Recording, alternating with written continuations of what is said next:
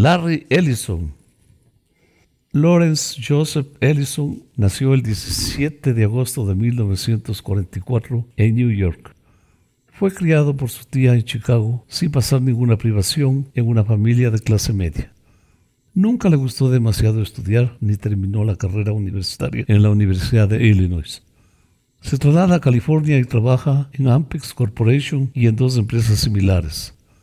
Al cabo de un tiempo funda su propia empresa, Sistemas Informáticos, la empresa Oracle. Comienza a funcionar en 1977. A los dos años pasa a denominarse Relational Software Inc.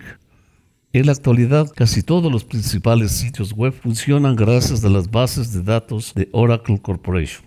Ellison acumula una fortuna considerable con sistemas de base de datos y puede permitirse comprar todos los caprichos desde un jet Gulfstream, un velero Sayonara, el más rápido del mundo, que le permitió ganar el título campeón del mundo, un reactor MiG-19 ruso y una finca en Goodside que es una réplica de un palacio japonés del siglo XVI.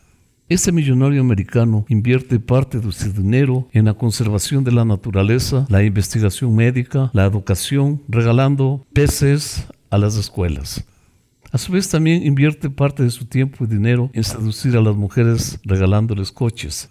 Lawrence, el enfant terrible de Silicon Valley, despotrica a menudo de sus colegas y amigos en público no dejando títere con cabeza. Aunque sean socios de algunos de sus múltiples proyectos, Lawrence Joseph Ellison tiene un ego demasiado grande debido a la fortuna que ha acumulado en sus negocios, a decir verdad, un dinero que se ha ganado honestamente.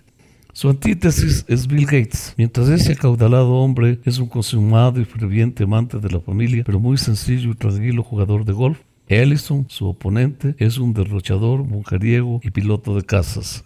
A pesar de su fama y fortuna, Ellison ha emitido distintas predicciones erróneas como la extinción a muy corto plazo del PC.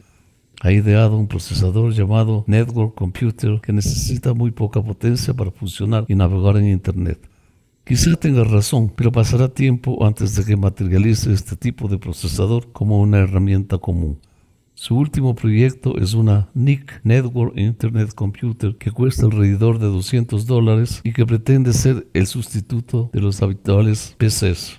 Forbes lo coloca en séptimo lugar como millonario del mundo con una riqueza de 62.500 millones de dólares.